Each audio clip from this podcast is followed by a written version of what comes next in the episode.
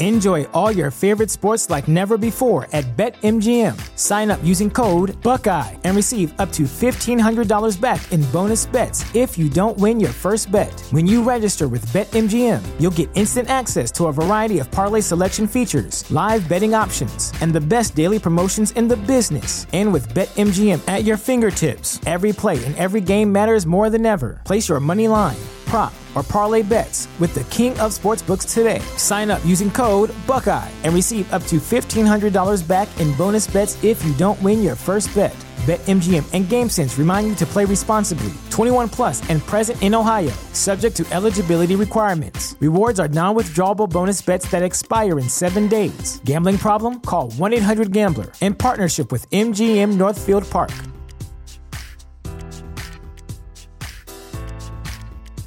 What's the easiest choice you can make? Window instead of middle seat? Picking a vendor who sends a great gift basket? Outsourcing business tasks you hate? What about selling with Shopify? Whether you're selling a little or a lot, Shopify helps you do your thing, however you cha-ching. Shopify is the global commerce platform that helps you sell at every stage of your business. From the launch your online shop stage to the first real life store stage, all the way to the did we just hit a million orders stage. Shopify's there to help you grow. Whether you're selling scented soap or offering outdoor outfits, Shopify helps you sell. Wherever and whatever you're selling, Shopify's got you covered. Sign up for a $1 per month trial period at shopify.com slash try. Go to shopify.com slash try now to grow your business, no matter what stage you're in. Shopify.com slash try. Hello, ladies and gentlemen. This is the Twitterless heroine herself, the hashtag uh, Queen of Soft Style, ring announcer to the stars, Miss Fancy Pants herself, Miranda Morales, the host of the hashtag Miranda Show. And we are here once again for another episode, another edition. But this one is pretty special. As you can notice, well, I am not with my usual co host, Greg DeMarco. Uh, I'm recording this at a different time, and Greg's busy doing a bunch of other stuff, running websites, doing special guest seminars, doing some CrossFit stuff. You know, Greg being a CrossFit Instagram influencer now. Uh, but I'm really honored and excited to have a special co host for this week's edition and interview. Uh, I'm honored to bring aboard Stephanie Hardy with the Hardy Wrestling Podcast. Welcome uh, to the hashtag Miranda Show, Stephanie. Thank you for having me. I'm really honored to be here. Like, I'm really excited. Yes. And Stephanie has more than enough experience as a podcaster host herself, um, hosting her very own podcast, the Hardy Wrestling Podcast, that covers uh, news, events, and opinions uh, throughout the world of pro wrestling. And so uh, she is more than qualified to fit the role of guest co host. Uh, if anything, if it goes too well, we may put Greg out of a job. Oh no! Um, so no, it's fine. He got, like I said, he has lots of things to do. He's a promoter. He does lots of CrossFit stuff now. He runs a website. He does lots of other podcast uh, managing. So, if anything, this could be one less thing off of his plate. Uh, but yes, I'm, I'm just you know throwing it out there that I foresee Stephanie doing such an amazing job and us having such a great show tonight that uh, we may not need Greg that much. Uh, he'll still do some editing and things like that, but overall this is uh, great. Um, the hashtag miranda show is a proud part of the chairshot radio network that can be found on the chairshot.com there's lots of great podcasts on the chairshot radio network related to pro wrestling but you also have some sports pop culture and entertainment. Lots of great articles as well. The chairshot.com is your source for wrestling news analysis and opinions. And don't forget to always use your head. Uh, you can follow the chairshot.com on social media at chairshot media uh, and uh, on different forms of, of social media, of course, at chairshot media on Instagram, Facebook, and Twitter. Uh, I've been talking about my absent co host today, Greg DeMarco. He's at chairshot Greg, uh, that you can find him on Instagram, Twitter, and Facebook. Myself, uh, uh, Miranda, you can find me at the hashtag Miranda uh, on Facebook and Instagram. Real quick, I know we'll do all of the plugs for Stephanie later on, but since we're doing it at the beginning too, uh, Stephanie, do you mind letting the listeners know where they can find you on social media? Of course, you can find me on Instagram at Hardy Wrestling Podcast, and you can follow me on Twitter at Hardy Wrestle Pod because of the characters. So yeah. yes. Well, there's also a kind of a, a meaning as to why I brought that up because that's how we first got connected was through social media. Uh, I found your podcast through Instagram and I loved your format. And so uh, when I first listened to it and the way that you set up your your podcast and really how easy it is to listen to and how informative it is, I had to reach out because I thought that your podcast is brilliant. So uh, that's how I found Stephanie, and that's how you can find Stephanie. So make sure you follow her on social media.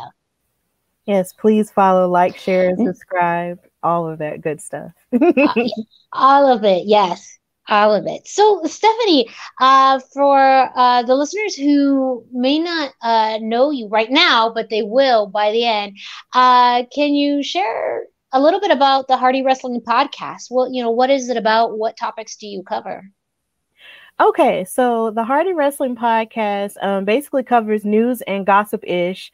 Um, that's basically where we talk about what's going on in the news and sort of what's bubbling, you know, in terms of rumors on social media and stuff like that. Because if you're on Twitter or if you're on Instagram, um, and if you're a part of the wrestling um, fandom, there's so many stories and so many things that are sort of tied into not only just rumors but also pop culture as well, more and more, as, and mm-hmm. also into sports as well. So there's just so much to always talk about because there's always something going on because wrestling is a sport that never ends. It's never an off season. So you can always talk about it and you always have different um stories to discuss there. And then I also do different types of stories and stuff like story time is what I call it, where I talk about different fan experiences that I've had because I've been a fan since I was four years old. And I've been to various live events and I've met a couple wrestlers and and then I also tell stories stories about different um like having different opinions about certain things that happen or that mm-hmm. trend on Twitter. Like I did one episode, I did an entire segment about um, Bianca Belair and her entire outfit at NXT Takeover in Portland this year, where she had um, the cape that said Black History in the Making, and I did a whole segment about mm. that and what it meant to me um, as an African American female fan. Yeah. So I do stuff like that, and then I also um, do interviews in the middle part as well because I had you on the show more recently. And then I also um, interview different wrestlers and I also interview different fans as well. So that was really cool. And then at the end, I do sort of a recap of all of your favorite wrestling shows like Raw, NXT, and SmackDown because primarily I started as a WWE girl, even though I did start watching WCW at first. Um, but then I'm also mm-hmm. venturing mm-hmm. into different promotions like AEW. I'll trickle in AEW at times.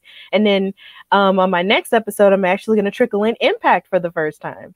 So that's really ah, how the yeah. As a resident Impact fan, one of the only ones I feel out there. I, I always love to clap when when new Impact fans or Impact gets uh, on other podcasts because it's all. It's, I think it's a great product, but it's. I mean, it's a it's a lot that you cover, and it definitely. Though I think your your tone, your approach to your podcast is so easy going, but also informative and also very just natural. Like you like you're talking with a friend, that you're just conversing with someone um, that you know watches wrestling with you. And so I found it really refreshing um, every time I listen to it because also I love your perspective. You you mentioned you know uh, a whole segment that you had about Bianca Belair's gear and outfit at NXT Portland and and the little things that we notice as wrestling fans, but that make an impact on us that make an impression on us. And the beautiful part about wrestling now is that there's so much to talk about, but yet sometimes there's different perspectives and topics that never get talked about. And so I feel like that perspective is one that you really don't hear about because there's more of the focus on the major news who's released, mm-hmm. what matches are coming up, what feuds, what events. But those other details that have an impact on pop culture and social issues wrestling is really crossing over to that now. Mm-hmm. Um, and and is that something too that you notice more that there's more of this crossover with wrestling and other parts of society? Yes, that is something I have noticed. Like um, on my last episode, I talked about how Damian Lillard, who plays um in plays in the NBA, um, and how he's doing a crossover with Ric Flair and his um with a line of tennis shoes with Adidas, and they come out, I believe, next week. And it's just with stuff like that, and then how people use, you know, the woo chant in football and and all yes. the above. And then when you have people like Offset and Wale, who are like well known rappers who, you know, express their love for wrestling all the time. Because even Wale did um, Biggie Langston's new theme song. So it's just like, yes, he so did. Yeah. Ways, there are just so many ways in which wrestling is tied into pop culture that we don't may not necessarily pay that much attention to like we used to because it felt like when I was a child, you know, the you saw NWO everywhere. You couldn't wake up, you know, in yeah. the morning without seeing anything NWO related or anything Raw related.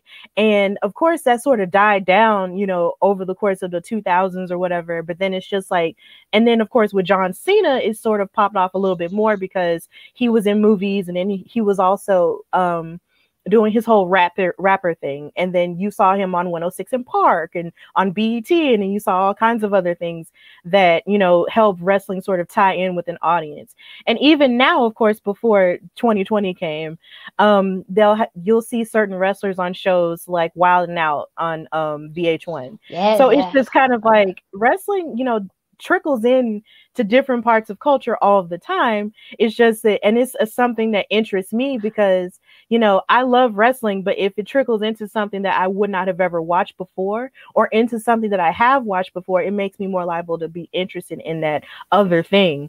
And it makes me more excited that these people are actually acknowledging a fandom that I have like a strong affinity for. So it's just wonderful that way. So I love how yeah. pop culture just ties into that. And then with social issues, of course, it does tie in with that as well, especially this year with um, Black Lives Matter and how some of the wrestlers, you know, would put on put Black Lives Matter on their gear like Keith Lee did this year, or with Kofi and Biggie and how they came out, you know, and did that, you know, pose in the middle of the ring and put it on a T-shirt and raise that money for the NAACP mm-hmm.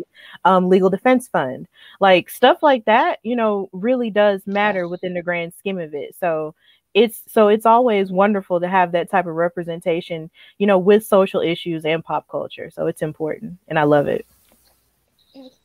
Again, your podcast I think does a great job of covering that and it's definitely been now more more commonplace, um, which is great, like you said, for wrestling fans uh, that do have kind of this crossover where maybe they're a fan of a certain sports team or a certain show. And when you get that crossover with that in wrestling, it's a beautiful thing because you also kind of feel acknowledged as a wrestling fan that, you know, being a wrestling fan is no longer um, something that is mocked, it's actually recognized as a real fan base. Yeah, it's amazing because I'll never forget. Yeah, I'll never forget how um my when I after I started the podcast, my cousin who lives in Georgia messaged me and said that she had saw the movie Fighting with My Family um with Paige and her life story with her yeah. family. And she was just like, you know, I'm watching this movie and I wonder, you know, did you know about this? And I was like, yeah, like I watched that happen. and it's so cool. yes, you're like already before. knew it. Yeah, seen it. Yeah, yeah, she had never watched wrestling before, but it was just kind of like for us to have that moment where we kind of connected because she watched the movie. It was just kind of like, oh, okay, well, yeah. So it's amazing. Yeah. Well, you talked earlier about kind of how your fandom started, that you started watching WCW and then moved on to WWF. What can you tell us about, you know, your first memories or early onset of, of being a wrestling fan? What drew you to to professional wrestling? Okay, so it kind of happened when I was about four years old. Um, my dad would watch it, and he would tape um, WCW and WWF back to back, you know, on Monday because at the time this was during the height of the Monday Night War, um, and I didn't know this at the time because, of course, when you're a child, you don't take that kind of stuff into account. You're just watching TV. And I walked in the room and I kind of just sat next to him and he said, and I asked him, you know, who these two guys were. And they just so happened to be Goldberg and Hulk Hogan. And I said, Dad, who's the oh. like who's the guy with the hair? And he said, That's Hulk Hogan. I said, Well, who's the bald guy? And he said, That's Goldberg. And I said, Oh. And I just sat down and just watched it with him the whole time. Like, and then my mom even said that when I was a baby, you know, he would have wrestling on while I was, you know, while he was holding me. So it was always there. And it was just, and I can't really explain what it is that made me sort of just stick there and just stay and watch it, but I just did. And then yeah. as a child, I remember dancing with the Nitro girls in front of the TV as well because that's what I wanted to do. Like my entire life my entire life dream was to be a Nitro girl at first because they they were so beautiful. They used to just dance yes. all the time, and I love to dance. Yeah. So it was just kind of like, okay, I'll be a Nitro girl, but you know, mm-hmm. life happens and dreams. we grow up and we know we never become what we hope at, at, you know, as a kid. I didn't become a veterinarian. Uh, so yeah, I get you. Yeah. so um, that was kind of it. And then I fell in love with The Rock a little bit later on. He was one of my favorites and still is to this day. So that's kind of really what what drew me into wrestling. Then my grandma, um, she watched it. Her favorites were Ric Flair and Sting. So that's just kind of what it was. It was a family affair, and then I just stuck with it. Yeah. And how was it being a family affair in wrestling? Because for me, I was the only person in my entire family that that watches it, and, and, as a kid, and even as an adult. And I still have family members who don't quite understand why I like wrestling. But it sounds like it was a different experience from you. That that your your dad and both and your grandmother like really uh, helped you embrace it, and it became something that, as a family, you all did together. Yeah, um, it was kind of different because it was really kind of just us two, and then it was, and then gradually it was just me and my dad. Um, but mostly it was just me and him.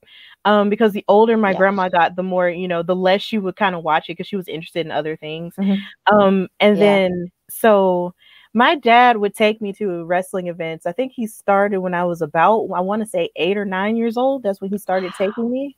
And um, I remember my first event was SmackDown because SmackDown tends to be the the one show that comes to Birmingham, Alabama all the time. Like it comes to Birmingham all yep. the time consistently. Like I can only remember like maybe two Raws, and the last Raw that came here, um, I wasn't here for because I was in college in another state.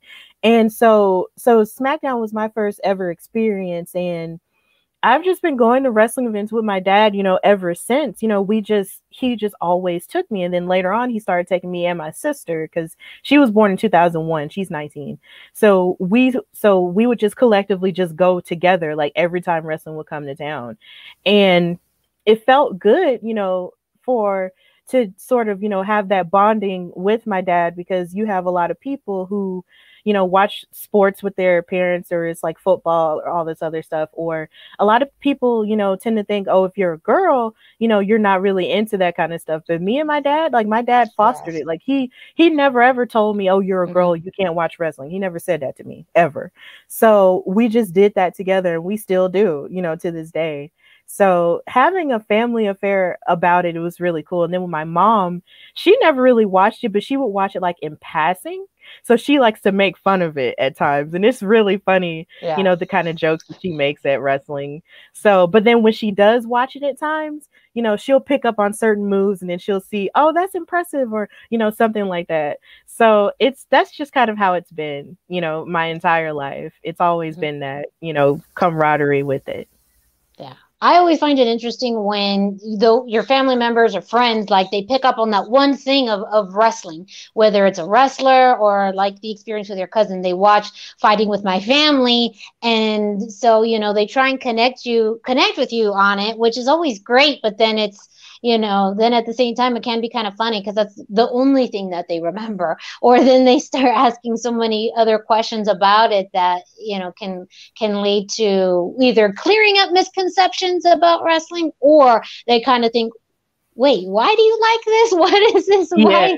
why do you like it? It could it could definitely go into like a, a tailspin into either more questions that help educate or more questions that then lead them to think this is crazy. But you know, it's it's it's a beautiful thing. Pro wrestling is such an amazing product and and sport i mean it's a lot of things when you think about it too especially now it is you know in in the wwe sports entertainment but when you look at other promotions it is um you know it's also storytelling it's also as we talked about crossover to to pop culture a form of ex- of of art almost and i know that's a big store or a big argument too where some people you know may or may not view it as an art form. Uh, mm-hmm. So yeah, wrestling is a lot of things to to a lot of people.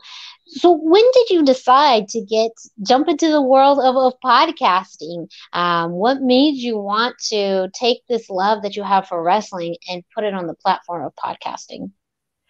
Um, well, it kind of happened it's like I kind of knew what podcasting was, but I really didn't have that much of an interest specifically in it until I was a part of a forum group on Facebook.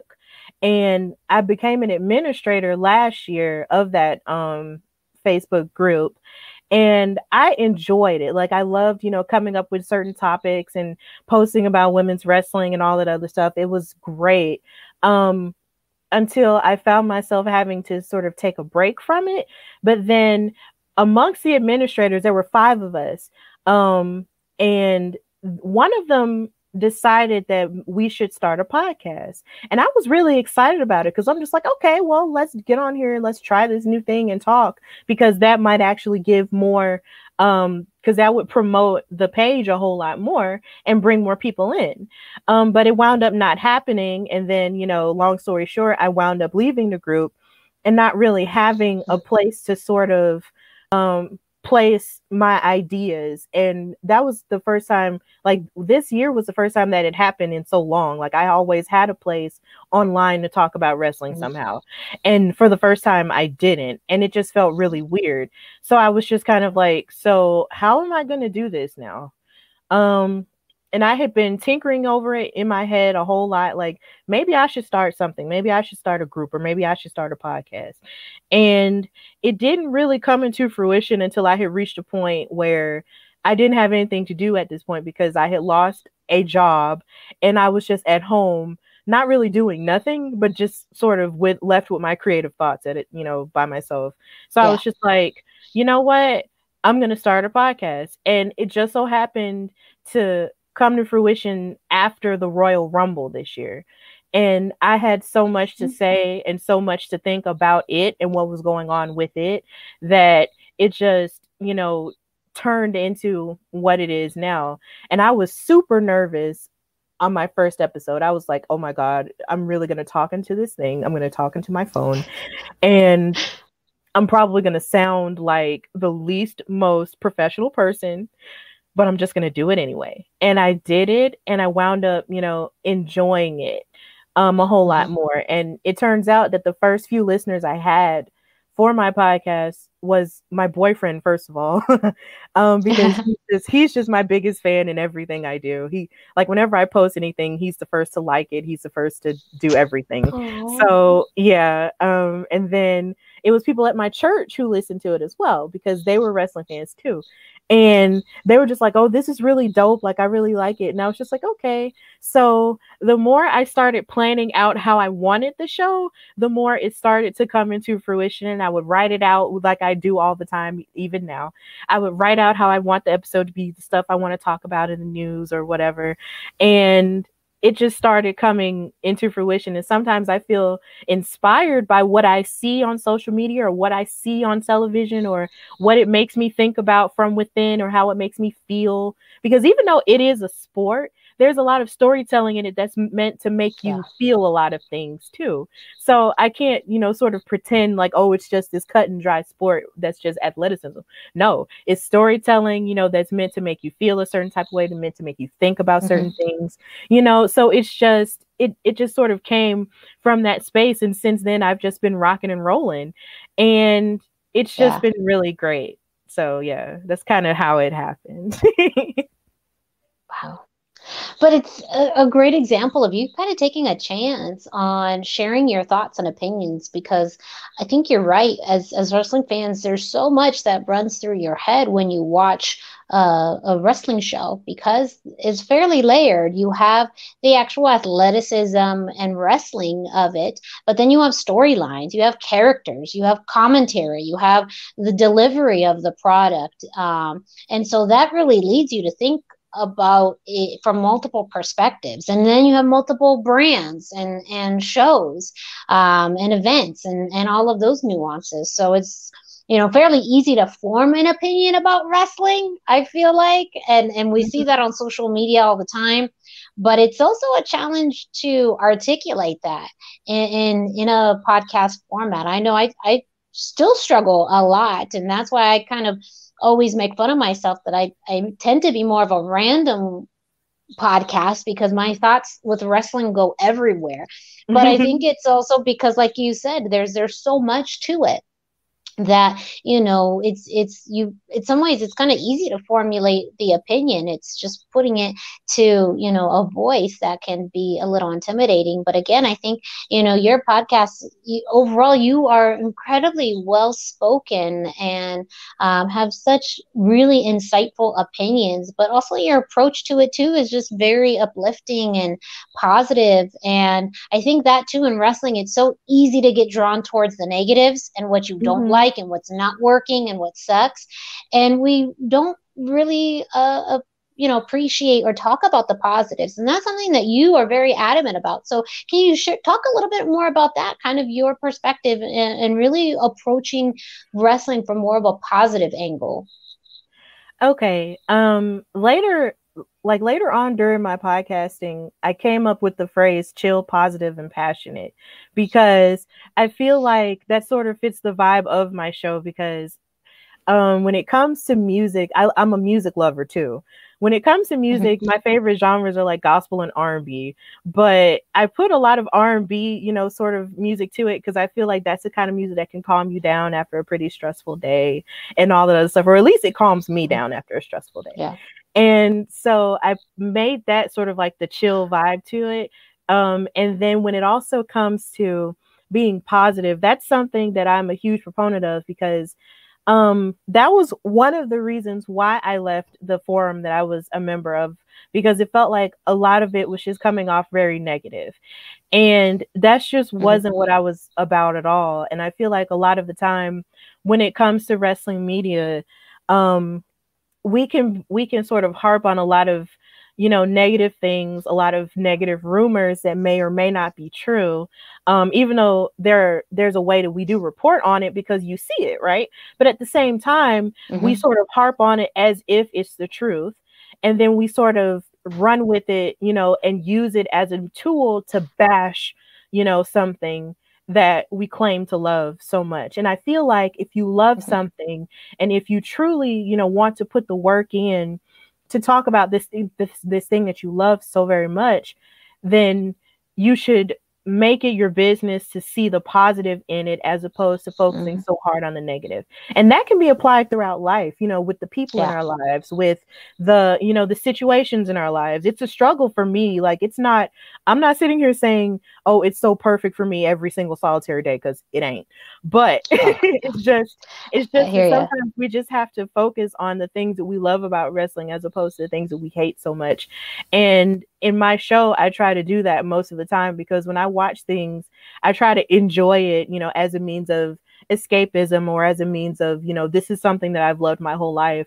And if I'm enjoying it and if I'm having fun with it, then I want to express that a whole lot more than the stuff yeah. that I don't like. And if you don't like something, you there's a way to address it without coming off as, oh, I'm going to bash this organization or I'm going to bash this organization or talk about how one is better than the other. But you can talk about mm-hmm. the ways in which something can improve, but you can do it without. Yes. Coming off as malicious and that's just something that i try to do and then the passion of course the passionate part just comes in with me and how I talk about wrestling, and you could just tell that I'm passionate. A lot of people say that about me, like, "Oh, you sound so passionate about." It. Like, yeah, So that's because you are like it's, yeah. it's nothing that you have to play. Like it's all real emotion, and I just love that that kind of catchphrase and that that mantra really because I feel like we kind of just need that more. And and I get it. I mean, you let's let's peel the curtain back a little bit. You know, sometimes that discourse can be great for podcast listeners or viewers and i've been a part of that you know being a part of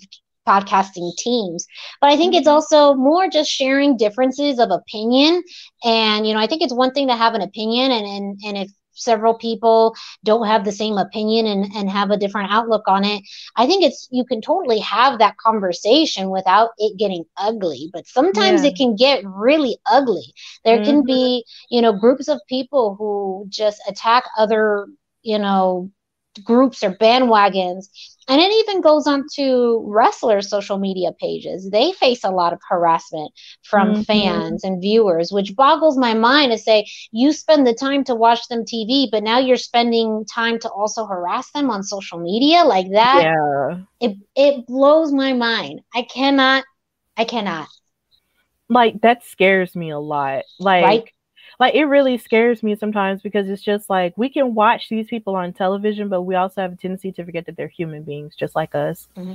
And it's just we get so caught up in how their personas are on television and you know what they present on social media you know in character at times you know mm-hmm. and sometimes you know it's a it's a testament to how good they are at their jobs but at the yeah. same time you know i feel like we get so caught up in that that we sort of tend to forget that these are also flesh and blood humans and we tend to not realize that they're flesh and blood humans until it's too late tragically at times yeah. and it's just and it's just that I feel like on social media, you know, it gives people the freedom and the choices say whatever they want to say. And you can either utilize that to your advantage in a positive way or you can utilize it in a negative way. And some people, you know, sadly use it in a negative way to say just whatever to these people and just think that it's not going to hurt them. No, like it really does. Like when you go back and look at some certain interviews they do or certain specials they do on like streaming services like the WWE network and they talk about, you know, the things that people say, it, really affects them. It makes them cry, like it breaks their heart. And it just and I try not to, you know, do stuff like that or try to like harass people or all of the above. Like if I meet if I meet a wrestler, like I try to meet them in a way that's, you know, try that's mm-hmm. that's respectful and not coming yes. at them in a way that's just like, you know, I'm a big fan of you and I'm entitled to you because I watch you on TV. That's not how it should be. Mm-hmm. Absolutely, absolutely agree. And I feel like you approach that too with your interviews. You've had several interviews with independent wrestlers from throughout the United States. Uh, can you share about some of the highlights of, of the interviews that you've had? Oh man. oh my god. Um I think the best parts about interviewing is just oh, I love talking to people. Um at the basic mm-hmm. like at the basic core of me, I love people and I love talking to people and getting to know people, especially in wrestling, because I just love getting excited when I meet people who love wrestling as much as I do. And then when you once that boils over into talking to people who are professionals in it, it's just like, oh my God, I get to see, you know, the world from their perspective and not just the fan perspective, but the actual professionals' perspective. And um if i can like talk about my favorite interviews so far it has to be i love the one i had with jt funk out of um, new jersey because I believe he was probably my first one, if I'm not mm-hmm. mistaken, my first wrestler that I had on the show.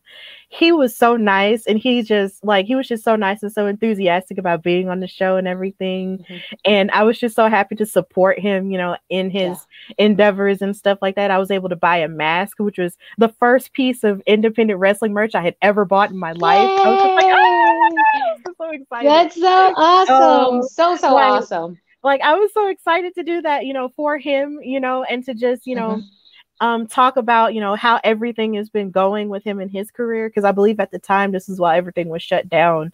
And yeah. he was still trying, you know, to make you know his moves throughout the pandemic and and stuff. And then I really love talking to Promise Braxton out of Texas. Yes, um, I love fantastic. Yeah, she was my first female guest ever. Um, I was really excited to talk to her because um, I got to see what it was like in you know in terms of training um, and how to wrestle, and that's something I really love um, talking to a lot of independent wrestlers about is like how they got into it, you know, and how the training was, you know, for them and from a female's perspective as well. I love talking to her and and I really loved talking to Prince Adonis, who I had known out of Tennessee. I had met him before. Mm-hmm. Um, like before on the other forum that I was a member of. And I love being able to talk to him about his experience being an extra on WWE television. Because I think it was last year yeah. on last year on my boyfriend, me and my boyfriend's anniversary, he was on Raw as an EMT. And I saw his face and I was just like, oh yes. my God, that's Prince Adonis. Because I was first on my Facebook and I was like, oh my God, that's him. Like, ah, like, and I freaked out so bad. And then I, I messaged him online and I was like, that was you on TV. He was like, yeah, that was me. And we sort of celebrated that and being able to talk to him about his experience, you know, meeting everyone who he met and all that, that was really cool. And then of course, I love talking to Thunder Rosa. Um Yes. Yeah, that that That's, was, oh my god. Especially the year that she's had. I mean, she definitely you talk about the pandemic and i think everyone's talked about how it's you know put kind of a stopgap with a lot of people's careers and momentum. Um, but there have been pe- some some wrestlers this year that have not necessarily benefited from the the um, uh, the pandemic uh, and that's definitely not what it is but just who have really continued to grow in ways and have had amazing years um, based off of just their work ethic and their talent. And you know the the stars lining up a bit too to you know give them the platform to finally be recognized for their work. And thunder rosa is probably at the top of a lot of people's lists of, of people this year who've had an amazing year despite the challenges uh, of the pandemic and covid. And so that must have been a, beyond an awesome opportunity to talk with her. It really was like it was just out of this world. Like I feel like I talk. It's like I feel like I talk to my boyfriend a lot about um getting all these dream people and you know having people come on my show and I talk to my dad about it a lot too. And it's just you know, seeing her wrestle, you know, for the first time ever was just kind of like, whoa, like who is her? Like who is she? Yeah. You know, and I just did my research yes. and just started watching everything she did, and I'm just like, man, like this, that's really cool, you know. But I never really thought that she would want to be on my show, especially with me having just started this year. Um, it's just it meant the world to me to have a conversation with her and to learn about how she approaches wrestling, but also how mm-hmm. she's seeking to create opportunities for other wrestlers as well who are up and coming. Mm-hmm. Like I loved hearing about um her mission, her mission pro wrestling um promotion yes. she has. And mm-hmm. I loved hearing about how she's opening a wrestling school um with jazz and all of that. Like I just loved listening to her passion about women's wrestling and how much farther it could go and how much better it could be even though it's clearly improved in the past couple of years. Like it was just it was it meant the world to me that she would actually be willing to come on my show um to even discuss even all of that and to me it's just like I run this podcast in my room and on my phone and you would think that people like Thunder Rosa would go on places like, you know, Talk is Jericho or places yeah. like with Bruce, Bruce Pritchard and all of the big people, you know, who do big wrestling podcasts. But it felt like a confirmation that everything that I'm doing, you know, is actually worth something. The fact that she came on my show, the fact that this person who was on AEW television, you know, came on my show and it just meant the world to me like Mm-hmm. Like I hate like I don't want to sound weird when I say this, but in my head it was just like this person with a blue check by her name was on my show. Like what? Like, right? Yeah, I, like, no, I, I think it's like, one of those moments where you're just like, oh my gosh, I talked to this person that I've seen right. on TV, that I follow on social media. Yeah, it's like blue check verified. I come right. Yes, it, it, it's it's one of those surreal moments because I think also as as fans you know i think what we we do too as podcasters is that we're fans first and foremost. That's why we you know get on and, and talk and do podcasting. So when we do see someone or talk with someone that we've you know just only seen from afar and on television it's a wholly different scenario. But again i think that i mean is is also a testament to the way that you run your your podcast and and your your mantra and your goals and what you really look at because that seems to align a lot with the message that, that Thunder Rosa has been um, really working hard at too throughout this year. Uh, with you know mission mission pro i mean that was a huge revamp um, this year that was made specifically to provide more opportunities in a safe space for women to wrestle. And it's really just it's you know launched and it's blown the roof off of women's wrestling. And her presence too um, in AEW has really opened doors for for more to to come in and just you know uh, everything that she does it's to me, I, I uh, adore and watch, and I was so excited that you had that opportunity to speak with her. But I think you guys have you guys gelled that's why you know those things just it, when when similarities and common interests and passions come together you can sense it. And and it was very very well seen in in that podcast and in that interview. So um I mean, yeah, yeah. You, you, can tell, continue to kill it. That's why I was just so happy you were able to join me uh, for for this episode of the hashtag Miranda Show because uh, I've loved not only hearing your podcast, but the conversations that we've had and the energy that you bring to your podcasting is really uplifting and yeah, chill,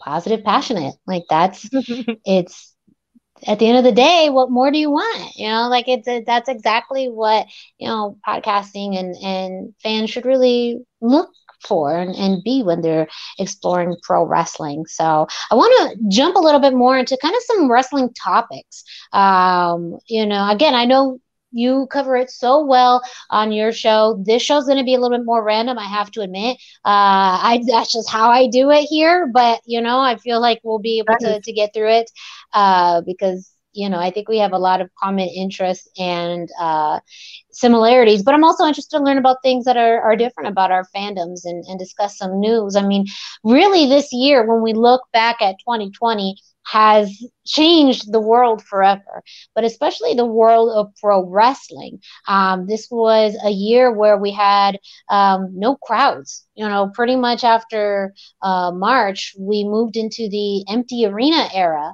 for mm-hmm. both WWE and AEW.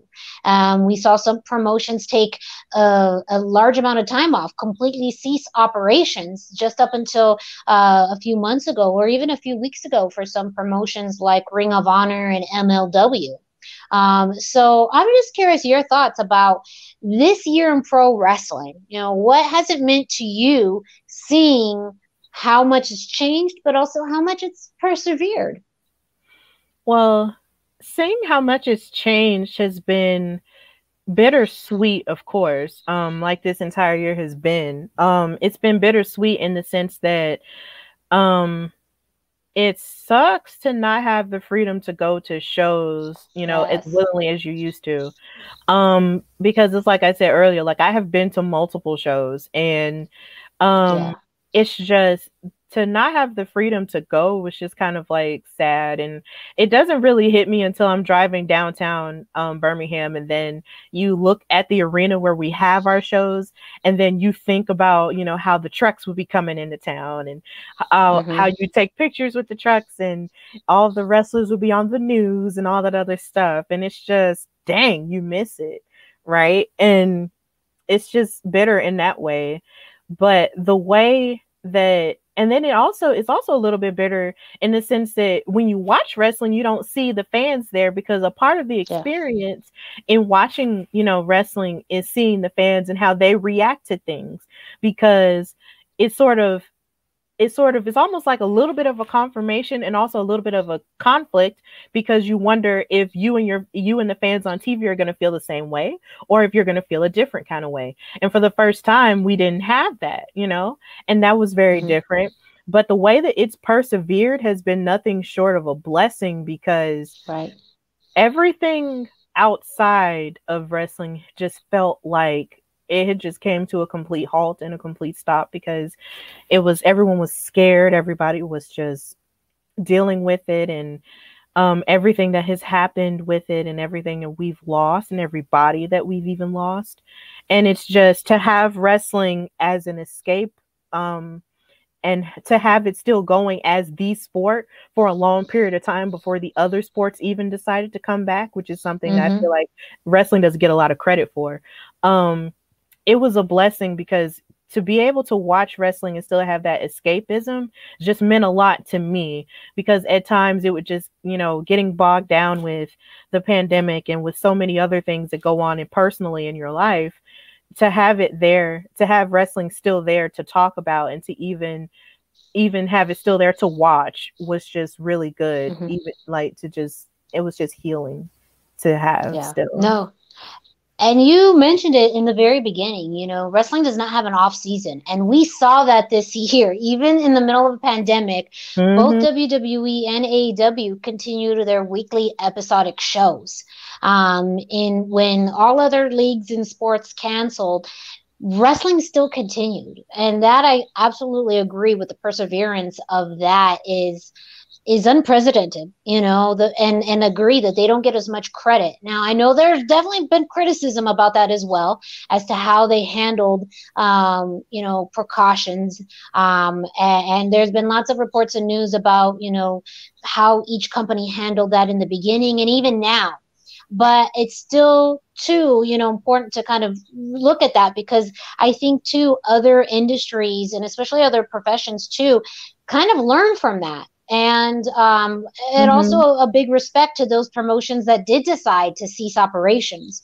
Um, I think that that does those show the differences between a WWE that has probably, I'm sure, c- contractual obligations somehow to, you know, uh, these to, to, Fox and, and USA to produce content, and probably the same thing with AEW um, with TNT um, but also those promotions who said, you know what, we're going to pause and regroup because that takes a lot of energy too. When literally it is, you know, th- those um, promotions too. We're still, you know, before COVID, we're still putting on shows all over the U.S. and filming, and and so I think too, it did put a lot of things into perspectives as as fans that you know you had both sides of the scale here. You had those that persevered and kept on producing content. And you had those that decided to halt until they felt like they had a solid grip and understanding of the situation and wanting to implement processes and procedures that you know helped keep the safety of the wrestlers which is really important but also as fans also you kind of just have to acknowledge and say that that was their choice. And i know some fans were upset about that. Like oh you know wwe keeps running. Why can't you know ring of honor? And it's like whoa those are two totally different promotions with mm-hmm. different budgets different wrestlers like very different. So it's hard to say like with wwe being a billion dollar company that has the resources it has you can't put those same expectations on Ring of Honor or MLW to to do mm-hmm. as well. They yeah. had to do what was best for their wrestlers and their companies as well. So I think too that was very interesting this year to see those big differences between them and, and how they handled things. Um, speaking of how promotions handle things, one of the things I think that did come out of uh, this whole pandemic was how they approached matches. Specifically, we saw a rise in cinematic matches. Mm-hmm. And for me, I've always been a fan of cinematic matches. i am very big on the storytelling of wrestling. That is my bread and butter. I love storytelling, and I feel like cinematic matches are a great way to do that. Um, and and we saw that to uh, WrestleMania. We had two cinematic matches with the Firefly Funhouse match um, and uh, the the Undertaker AJ Styles match. Um, mm-hmm. We've seen that with AEW, uh, Britt Baker's uh, dentist match. Uh, Impact had some as, as well. What are your thoughts on cinematic matches? Are you a fan of them? Uh, did you like the ones that were presented this year? Yeah, I really loved the cinematic matches because I feel like this was sort of like a good way for people to sort of go in their creative bag and sort of just, you know, not let wrestling just be um one note like because it's just even though sometimes excuse me, even though sometimes in wrestling a lot of the action happens in the ring and in front of a crowd. It's like for the first time there wasn't a crowd. So they had to get really creative in sort of making television audiences watch. And I appreciated that so very much because it was just so like I loved the Firefly Funhouse match. Like I, I think that one was my I favorite. Like that one was my favorite it. out of both of them, even though I have respect for the yep. Undertaker and everything he's done yes. and everything yes. AJ Styles agreed. Done you know, I just really love the Firefly Funhouse one because it was sort of like a journey. Like it was like a journey that spanned about six years, you know, between, you know, the John Cena and Bray Wyatt there. And it was just like, it was just really cool how they sort of went back in time and sort of talked about, you know, how John Cena, you know, is sort of like the prototype, the prototypical face of a company, you know, that would have fit in mm-hmm. every generation, you know, in every decade, you know, even now. And so it was just kind of like how Bray Wyatt was just trying to undo that and sort of deconstruct that. And I thought that was amazing. Like I loved it. Um, and then just like you said, the Boneyard match, that was really good too. Like I love the cinematic matches. Like any way in which you can make it more interesting for me to look at, even though I'm gonna watch wrestling anyway. It's just I just loved it, you know. And then I thought it was I thought yeah. the eight I thought the um Britt Baker match with Big Swole was really pretty interesting too, even though it was kind of creepy because a mad dentist, you know, no. Um, but and that's I know I was yeah. gonna say I think more people uh, were probably um, creeped out by Britt Baker's match, match. than Bray Wyatt's because yeah, that really plays on a lot of people's fears of the dentist. Yeah, now mind you, I'm not scared of the dentist, but just seeing a dentist with a drill and her being all evil and crazy was just kind of like, no, stay over there stay over there. it just felt like a whole. This movie. is too close to home. This is too close yeah, to home. Stay over there. now, as we talk, uh, uh, one of the biggest surprises of 2020 uh, was the return of Sting recently with AEW. We hadn't seen Sting in years since he left the WWE. Um, he retired due to an injury that he received during a match with Seth Rollins, but now Sting is back on TNT television. Sting has always had comparisons, his career with The Undertaker's, and that's always one of the dream matches that we will always, as fans, wish that we received. Uh, but a lot of fans now are, excited to have Sting back on, on TNT television, um, and there's a lot of speculation that he is going to wrestle um, in in a match. Now that we talk about cinematic matches, do you think we're going to see Sting in a cinematic match with AEW? Is that actually going to benefit him to be in a cinematic match, or do you think we're actually going to see him in a, a wrestling ring in a match? Well,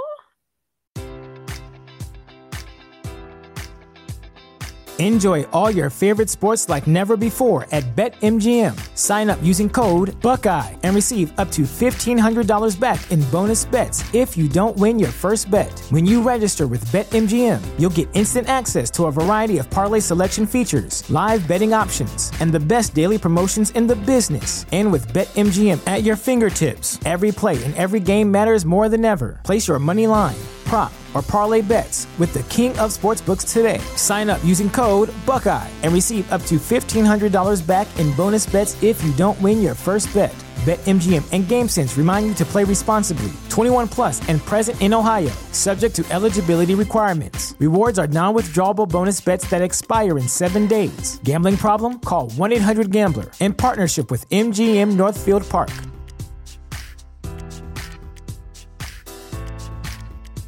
What's the easiest choice you can make? Window instead of middle seat? Picking a vendor who sends a great gift basket? Outsourcing business tasks you hate? What about selling with Shopify?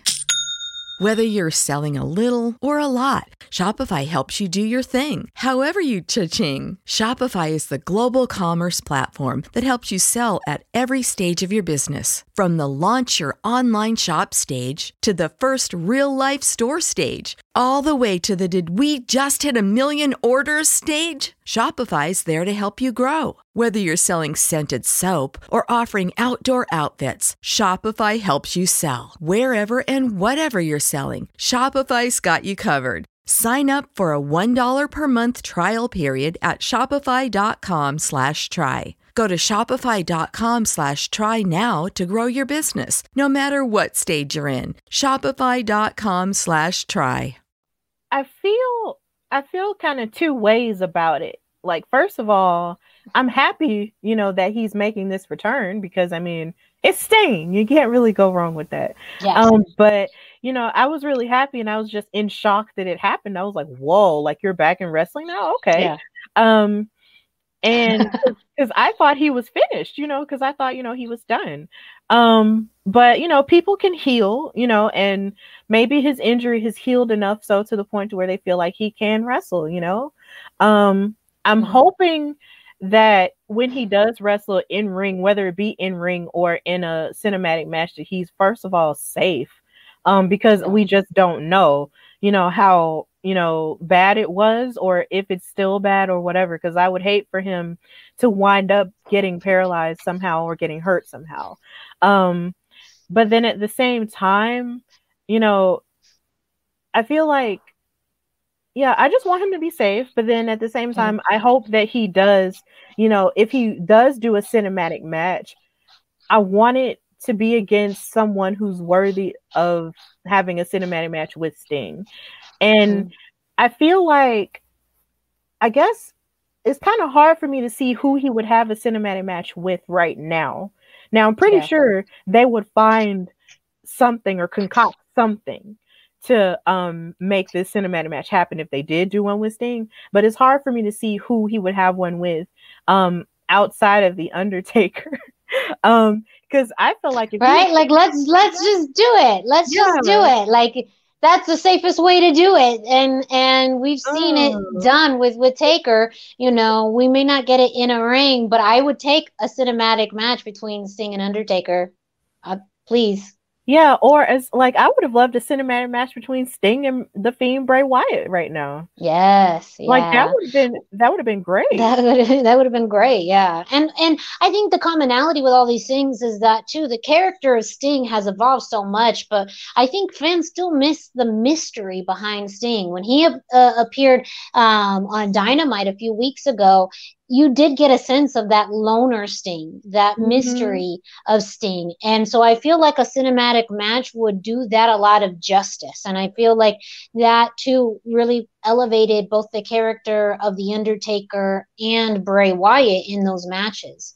Um, and even the the cinematic match we had between Braun Strowman and Bray Wyatt that played a lot on just the character development and mystery of both Bray Wyatt and Braun Strowman. So I feel like if you want to get a little bit of that magic back with the aura of Sting.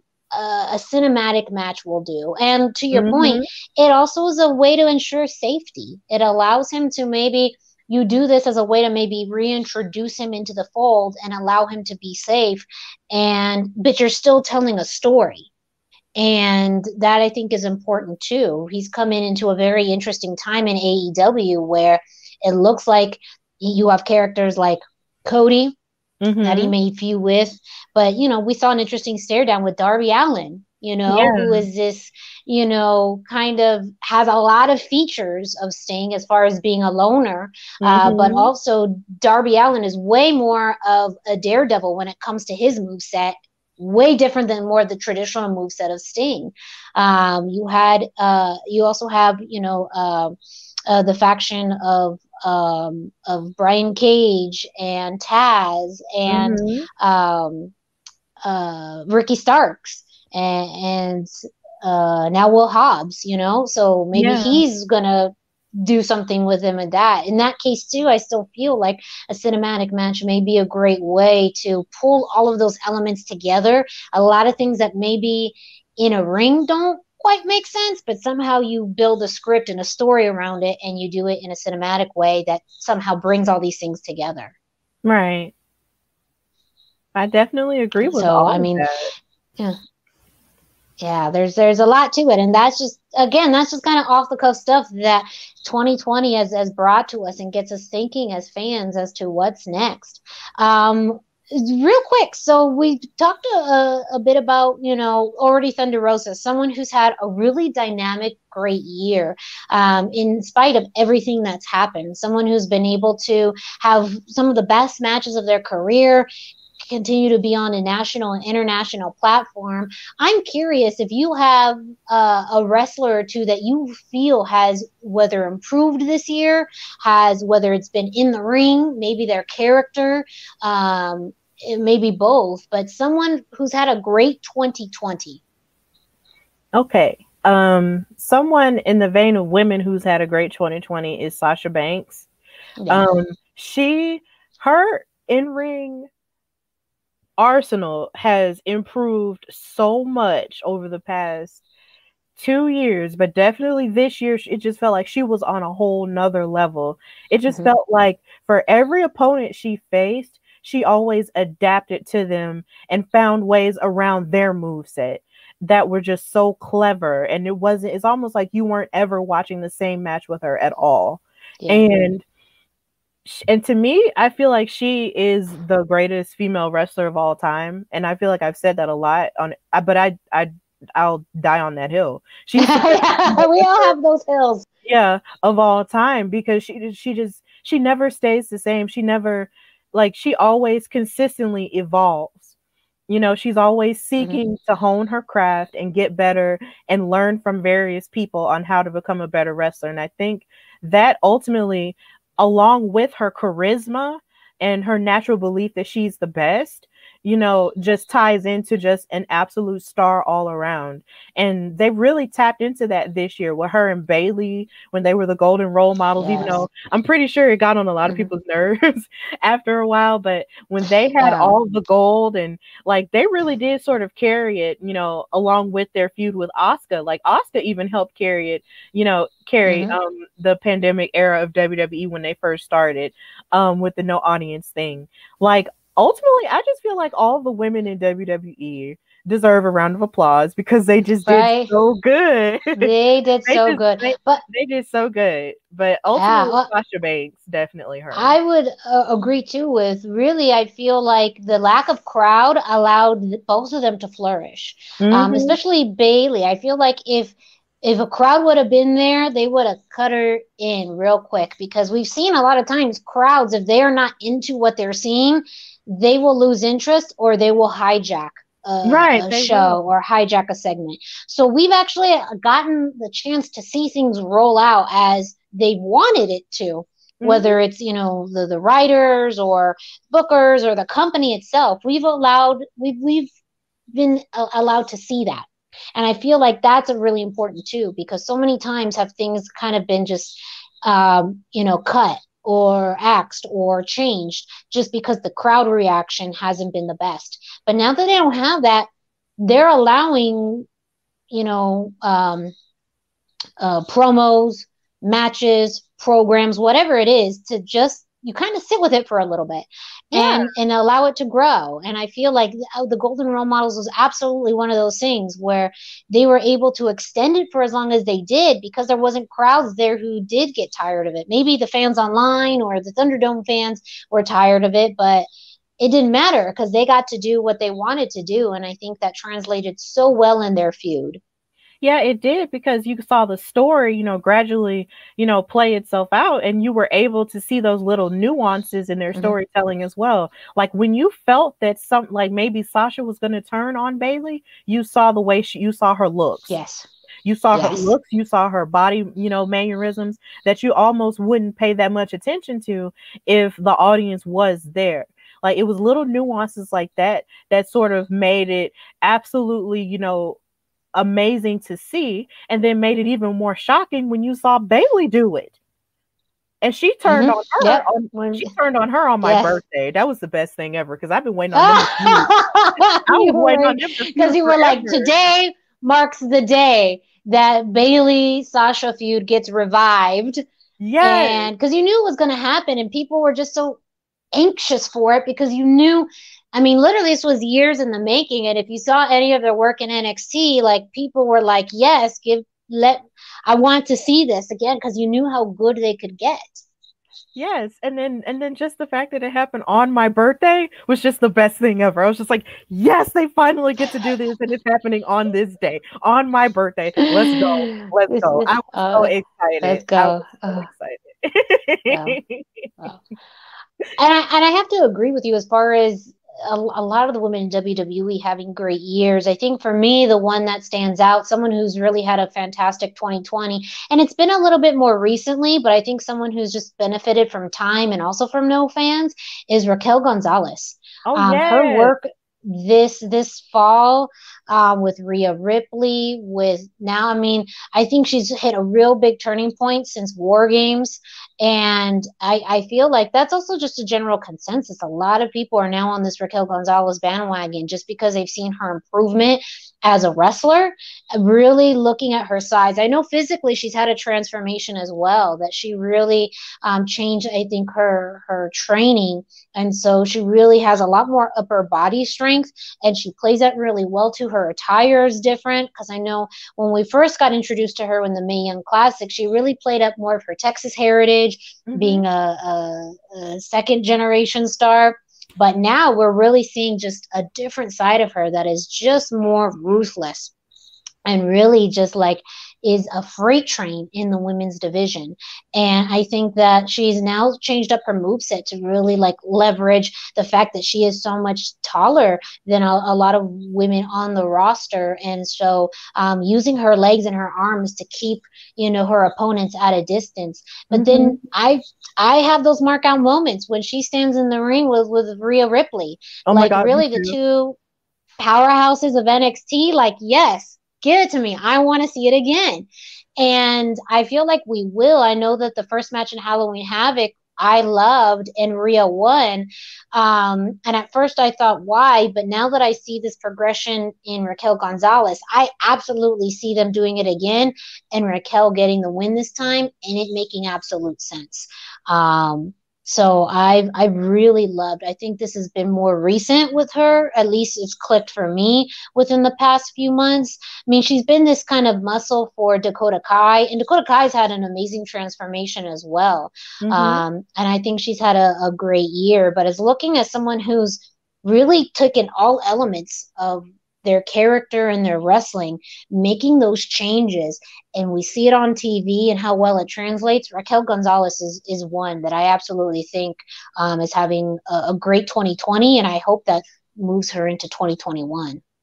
Yeah, it was, re- you know, I was kind of I, will admit that I did feel some type of way when she pinned Io Shirai in the War Games match, but she was doing such a good mm-hmm. job, you know, keeping right? her out. You know, like she was yes. doing such a good job keeping her out of the out of the cage that I was just like, you know, I wasn't expecting something to come from it. I thought that it was just going to end with her keeping out of the cage, but it actually evolved into her, you know, pinning the champion. And I thought that was a good rub, mm-hmm. you know, because, you know, she yeah. just deserves it, you know, for all of the work that she's been doing, you know, behind the scenes and just how she's just this beautiful muscle, m- like muscle for Dakota Kai. Like I like to say that she's right. the diesel, she's the diesel to Dakota Kai, Shawn Michaels.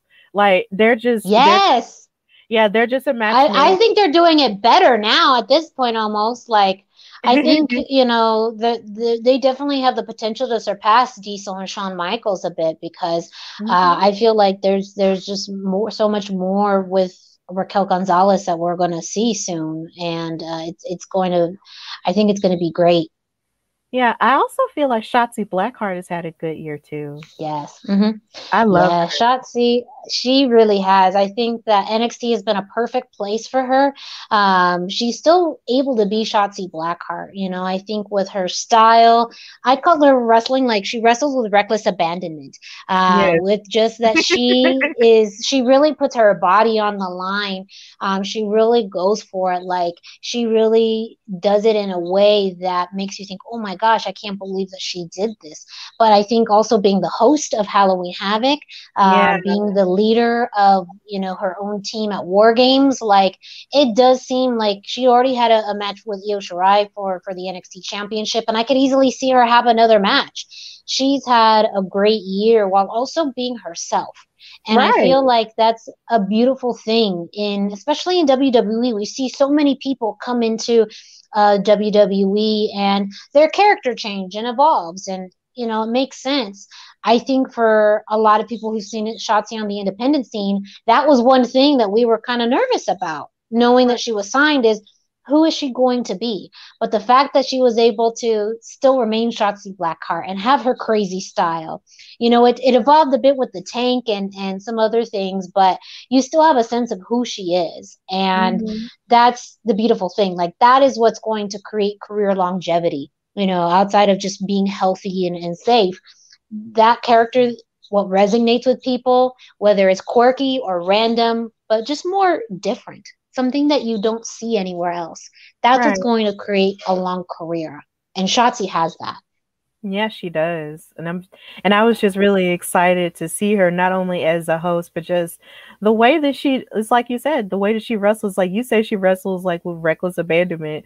I just think I like to say on my podcast that she wrestles like a wrecking ball.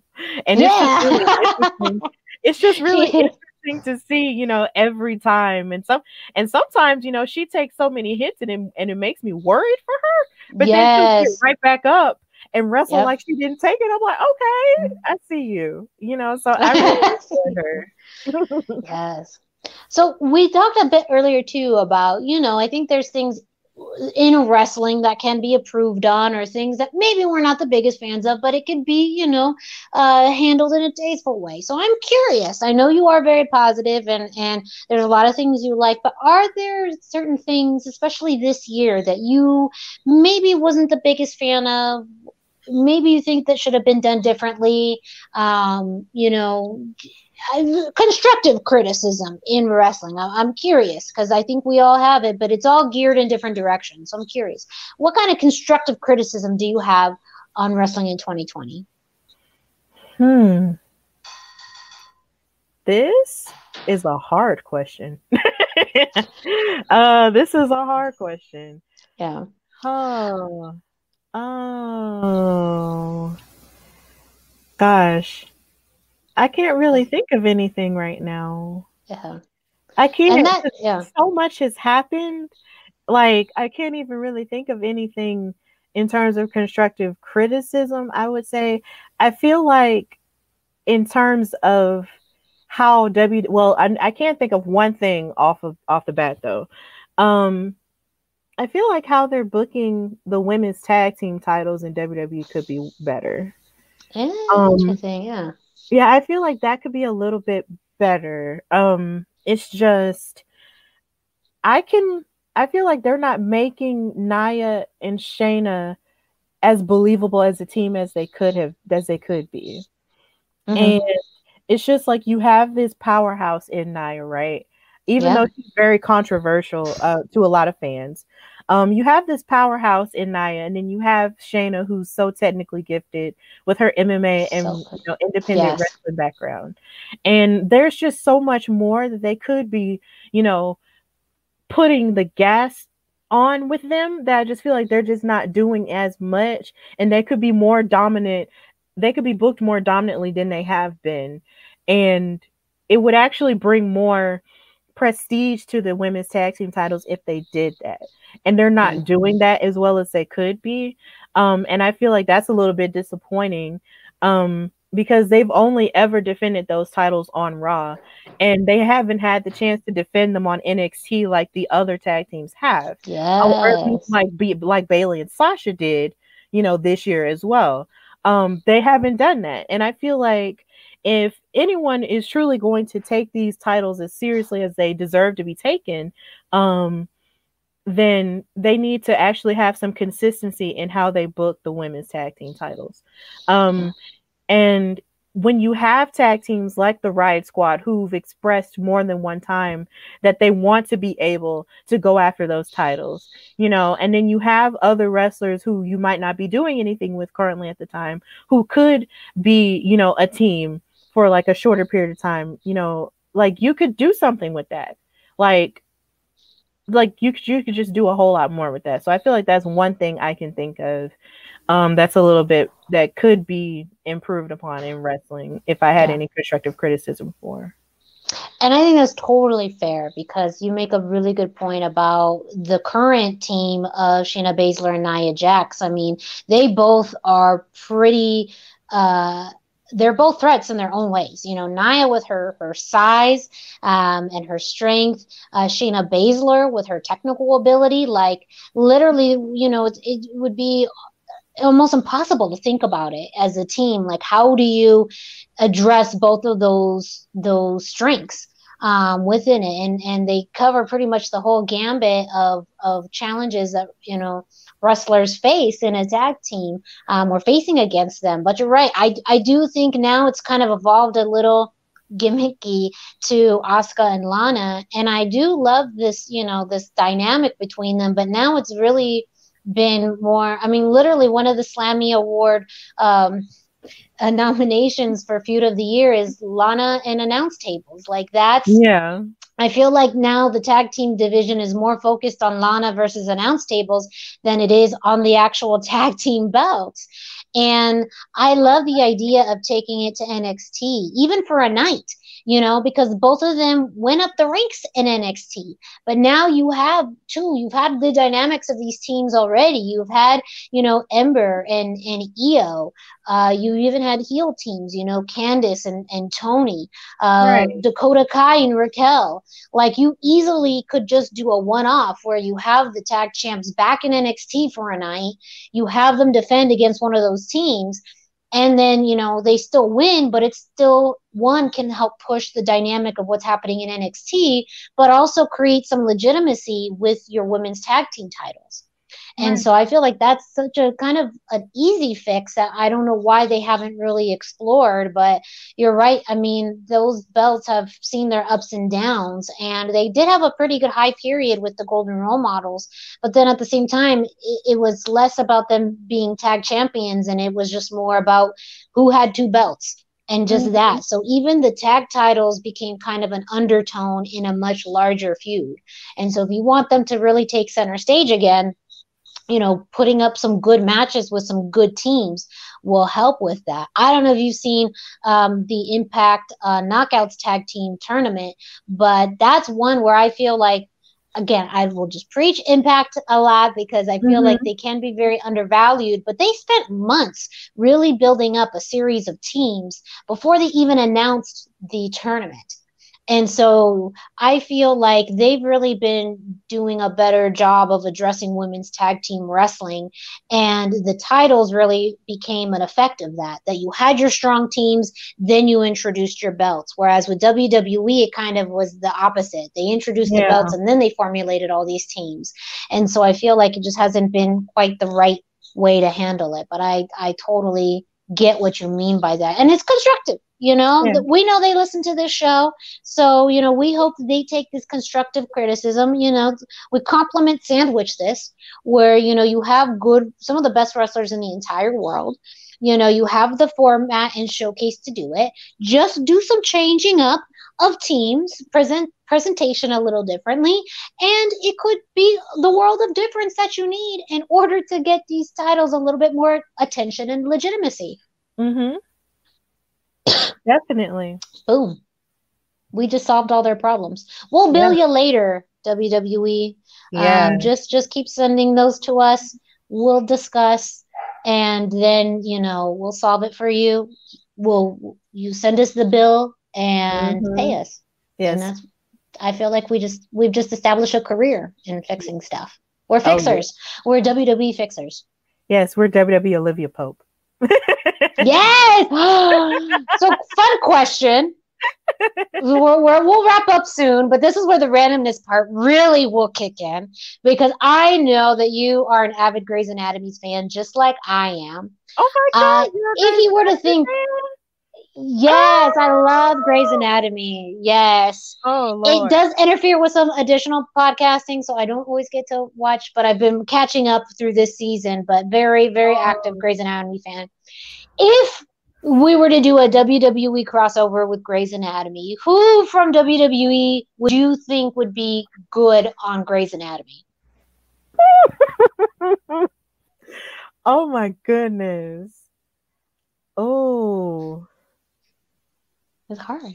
So it is hard. I feel like Roman Reigns would be good on Grey's Anatomy.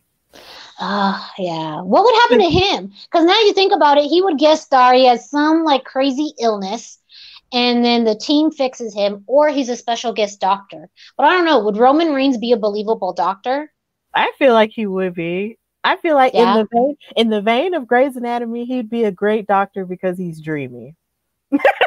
that is so true. They would just spend a whole episode of just like how dreamy he is. And then he would like I think that would actually be interesting now that you say it because he would like actually be a doctor like everyone would be in shock uh, of like how good of a doctor he is, and everyone just be like, "So what do you do? Like, are you bodybuilder? Like, what do you do?" And he's like, "No, I'm a neurosurgeon." Um, yeah. Or or or like. or like a muscle doctor or or something. Yeah, like, I'm orthopedics. He seems yes. like he would be ortho. Oh my god, he'd definitely be ortho. Oh my god. Right? Oh gosh, yeah. Roman Reigns would him, be good. Him and Link. Oh my god oh my gosh, Jesus. that's a heart attack waiting to happen. I think Link would be kind of jealous though, because Link is like the cutest, and and then uh, he comes in or plastics with Jackson, and maybe oh, Jackson, yes. you know, yes, oh God, yeah, that'd be that'd be stepping all over Jackson's territory Ooh. right there. But you oh know, oh yeah, I think, so happy. Oh, you know, I I'm not sure if I'm so into this whole Jackson Jo thing. Really? Uh, I am not. I just oh. I'm. Oh, I don't know. I, uh, but I hated the way uh, that Jo was left. Like I, I cannot believe Alex left Jo the way that he did. I am angry to this day about it. Me Jo, too. And I wasn't a big fan of Jo in the beginning, but now I love Jo. I just like how can you not love love Jo. We should throw in like who else from the roster could be a love interest for Jo. Um, oh, you know, like, oh my gosh, I feel like maybe a good love interest for Jo from WWE. Maybe Chad Gable. Maybe yeah, I think he definitely pretty cute. Mm-hmm. Uh, I think it'd be fun. I mean, if you're going kind of more for for the crazy, over the top romantic side, like an Angel Garza, who's Ooh, now yes. you know doing his best to sweep women off their feet from all over the world. She wants a little bit, you know, a little bit of fun, like she's trying to do right now. Yeah, or Xavier call up Angel Wood. Garza. I feel like Xavier. Ah, yeah. Speaking of fun, like because he's just like the nice guy and he's really goofy and he's and he's really adorable too. Like I used to yeah. have the biggest crush on Xavier Woods. Like oh my god, and then we have the same birthday.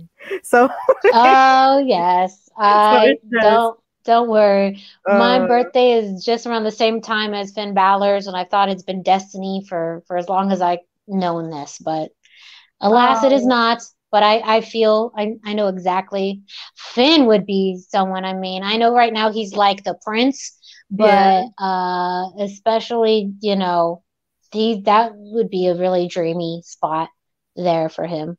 Yeah, and it's so funny you brought you brought up how you didn't like Jo. I liked Jo from the beginning. Um like I did like Jo. Now sometimes she did have her moments where she would kind of go back and forth, but I actually do, you know, love Jo because she's a survivor, definitely. Yeah. Um, and I hated, you know, how Alex left, even though even though the oh, actor the actor left or whatever, I would have preferred for him to have died as opposed yeah. At that point, like for those of you who don't know Grey's Anatomy, it's way more like honorable for someone to die than it is to leave. Like yes. people who have just left, you're like, eh, you know, other than I feel like with Cristina, because at least you know she still kind of hovers around in stories like i think that would be very different if she she had passed away as a okay. character i think yeah so i think that's acceptable but a lot of people have just left uh like izzie it's kind of been like ah they leave but when they you know pass away it's like oh like that leaves something profound yeah because you know? so, at least if alex had died you know that love that him and jo shared wouldn't would yeah. would have been you know still there as opposed to him just leaving her like she was nothing and izzie was all of a sudden everything right exactly and, and it's like izzie hasn't even been around for years like how how did this happen like she left you. she left you left oh my you. god I just, I just uh, I know. So so deep, but yeah, I mean that's a crossover waiting to happen. If we don't get some WWE superstars on Grey's Anatomy, what are we doing all of this for? Right, like it has to happen. And and they have it has to happen, please. They have at least one more season. at least one more. Yeah, season. they got another season in there. So yeah. you know, and we're seeing a lot more WWE superstars, you know, now on on television too. I mean, some uh, you know, Sasha Banks has had, uh, you know, a huge run on The Mandalorian. There was right. news earlier this week that um, Alexa Bliss was going to be uh, on an episode of the Punky Brewster reboot, which totally makes sense. I think oh, like wow. Alexa Bliss is almost the, the Punky Brewster of uh, of WWE, uh, a demonic one now, but very much still a Punky Brewster. I feel like. Yeah. That's reported. No one I know that that's been reported, who knows. But we've seen just a lot of crossover of WWE superstars um, on television. So uh, you know, Grey's Anatomy, just think about it. You you may not think uh, a wrestler could be a good fit on there, but I think you'd be surprised. Yeah, very surprised. Like I just I would have yeah. actually I wouldn't be surprised if The Rock wound up on there one day. That would be fire. Yeah. I feel like I feel like he he would be a he'd be a patient maybe. Like he gets stuck in a car or something. I don't know. right? Or it's something ra- again, some of the scenarios on Grey's with like these mystery diagnoses or random accidents, like definitely it doesn't even matter who it happens to. It's more what the scenario is. But if I think of wrestler, again, they're good at selling. So if you're looking for someone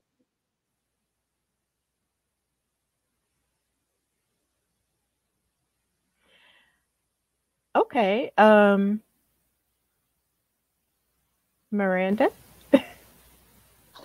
sure. We'll edit that out. Uh one yeah. I lost connection. 22.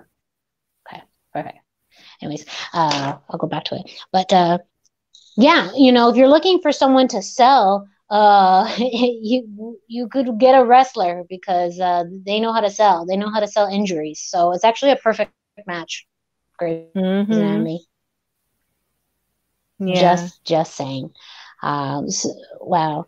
Well, Stephanie, a huge, huge thank you for being on uh, tonight's episode of the hashtag Miranda Show. Before we finish, um, you know, any kind of words of wisdom for anyone who's interested in exploring podcasting, exploring their passions, you know, being a wrestling fan, any kind of thoughts you want to leave with the listeners? Yeah, um, I will definitely say that this year has been, in terms of podcasting, has been one of um, the best. Podcasting has been one of the best things that's happened to me this year because, first of all, I just didn't think I would ever have a platform in terms of media because I sort of started out wanting to have like a career in music. Um, and somehow or another, oh. I would find, yeah, because I sing. So it's just like I would find all kinds of, you know, different opportunities, but somehow nothing would happen with the whole music thing. Um, but then once I had found podcasting and it, and I actually found what my voice was this year, and actually, you know, realized that I had something to say and people actually wanted to hear me say it, it made me want to just try harder and push further. So, if anything, I would say in terms of words of wisdom is that to never sell yourself short and to never put yourself in a box because you never know what type of gifts are lying dormant within you. Um, and because you'll spend so much time focused on one thing as opposed to being focused on the other nine things that you might be good at, but that you just don't pay that much attention to. So I would just say, don't ever put yourself in a box. Um, and to always just be open to the possibilities of what could happen once you lean into that new thing that you find that you're really good at. Because I didn't think that anybody would ever want to listen to me talk about anything, not even uh, especially wrestling. But this has actually happened to me. So I would just say if you want a podcast and if you want to share your voice about something that makes you happy, then please do that because there's always someone willing to listen to you. Yes. I think I'm a prime example of that. We are thousands of miles away in different states, but I found your podcast and I connected with it. I loved it. And here we are months later doing podcasts together and, and you being a, a special guest slash co-host of the hashtag Miranda show. So uh, it's this is you know this is actually like real life like this actually happened so right. i feel like if if you know for one if anyone wants to take an example away this is this is the example to to take away um, yeah. from it and uh, so can you let uh, listeners know i mean we mentioned at the beginning of the show but we're going to bookend it at the end of the show where can they find you on social media well, like I said earlier, you can find me on social media um, on Instagram at Hardy Wrestling Podcast. That's H A R D Y, like the Hardy Boys. Um, and you can follow me on Twitter at Hardy Wrestle Pod. And you can follow me on Facebook at Har- at Hardy Wrestling with Stephanie Hardy because that's the old title um, of my show, but I changed it and shortened it. And you can listen to the Hardy Wrestling podcast on Spotify, YouTube, um, iHeartRadio, Google Podcasts, Apple Podcasts, and the Anchor app if you have that as well. So that's where you can find me. And while you're at it, don't forget to go to uh, prowrestlingtees.com forward slash the chair shot. And there you can find uh, t shirts all there in support of the chairshot.com, including my t shirt, the Queen of Soft Style t shirt. Uh, prices start at $19.99, but if you uh, put a few extra dollars in, you can order it in soft style and treat yourself. Uh, Stephanie, I know you also have a t shirt available uh, for purchase. Yes, I do. I do have a chill, positive, and passionate T-shirt um, that has a logo for the podcast on the back of it, and they're available in the colors of black and white. And you can buy those for twenty dollars, and they come in the sizes small to extra large. But if you need a bigger size, you can also, you know, message me or talk to me on, on my social media about that and you can um, just get in contact me with me and message me if you are interested in purchasing a shirt. But hopefully, when I grow up, maybe I'll have a pro wrestling tees website. I don't know. We'll see.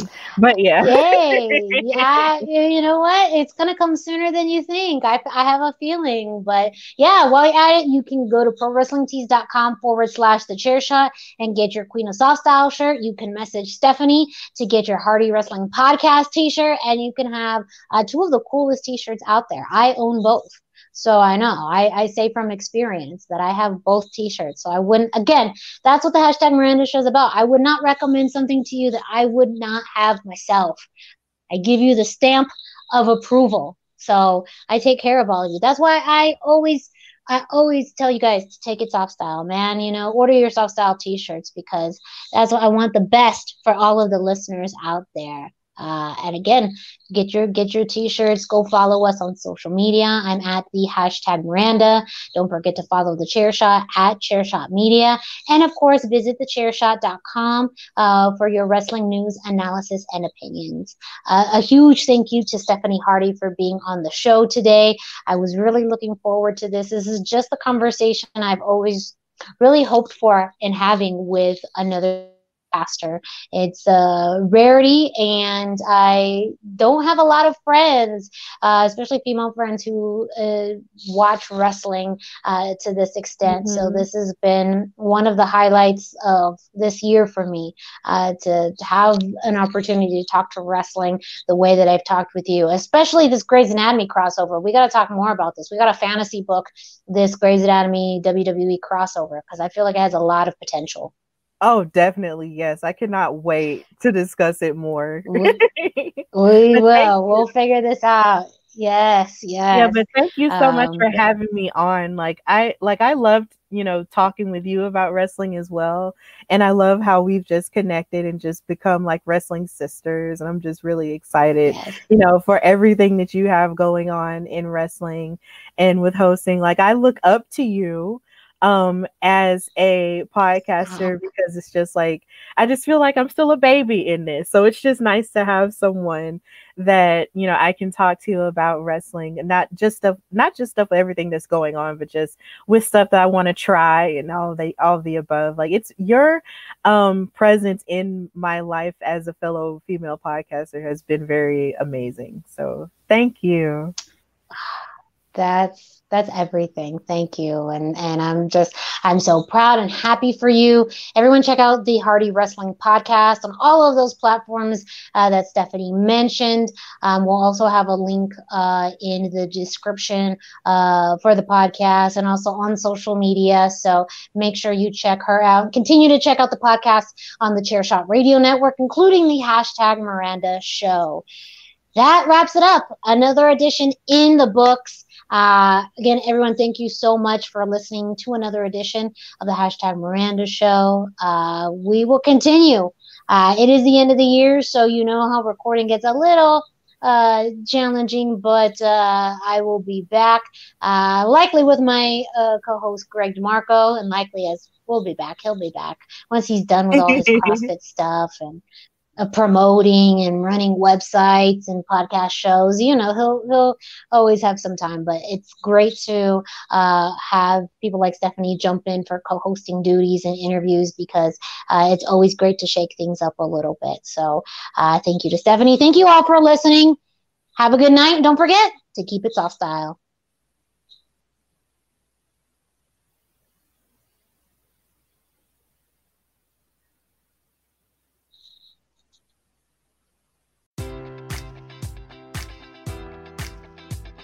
Enjoy all your favorite sports like never before at BetMGM. Sign up using code Buckeye and receive up to $1,500 back in bonus bets if you don't win your first bet. When you register with BetMGM, you'll get instant access to a variety of parlay selection features, live betting options, and the best daily promotions in the business. And with BetMGM at your fingertips, every play and every game matters more than ever. Place your money line prop, or parlay bets with the king of sportsbooks today. Sign up using code Buckeye and receive up to $1,500 back in bonus bets if you don't win your first bet.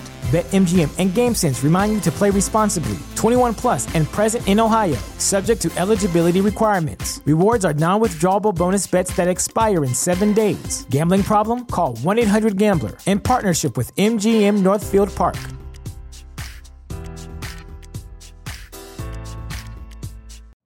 You know how to book flights and hotels. All you're missing is a tool to plan the travel experiences you'll have once you arrive. That's why you need Viator. Book guided tours, activities, excursions, and more in one place to make your trip truly unforgettable. Viator has over 300,000 travel experiences to choose from Everything from simple tours to extreme adventures and all the niche, interesting stuff in between. So you can plan something that everyone you're traveling with will enjoy. Real traveler reviews give the inside scoop from people who've already been on the experiences you're considering. So you can plan with confidence. Free cancellation helps you plan for the unexpected, and 24 7 customer support means you can travel worry free. Download the Viator app now and use code Viator10 for 10% off your first booking in the app. Find travel experiences for you. Do more with Viator.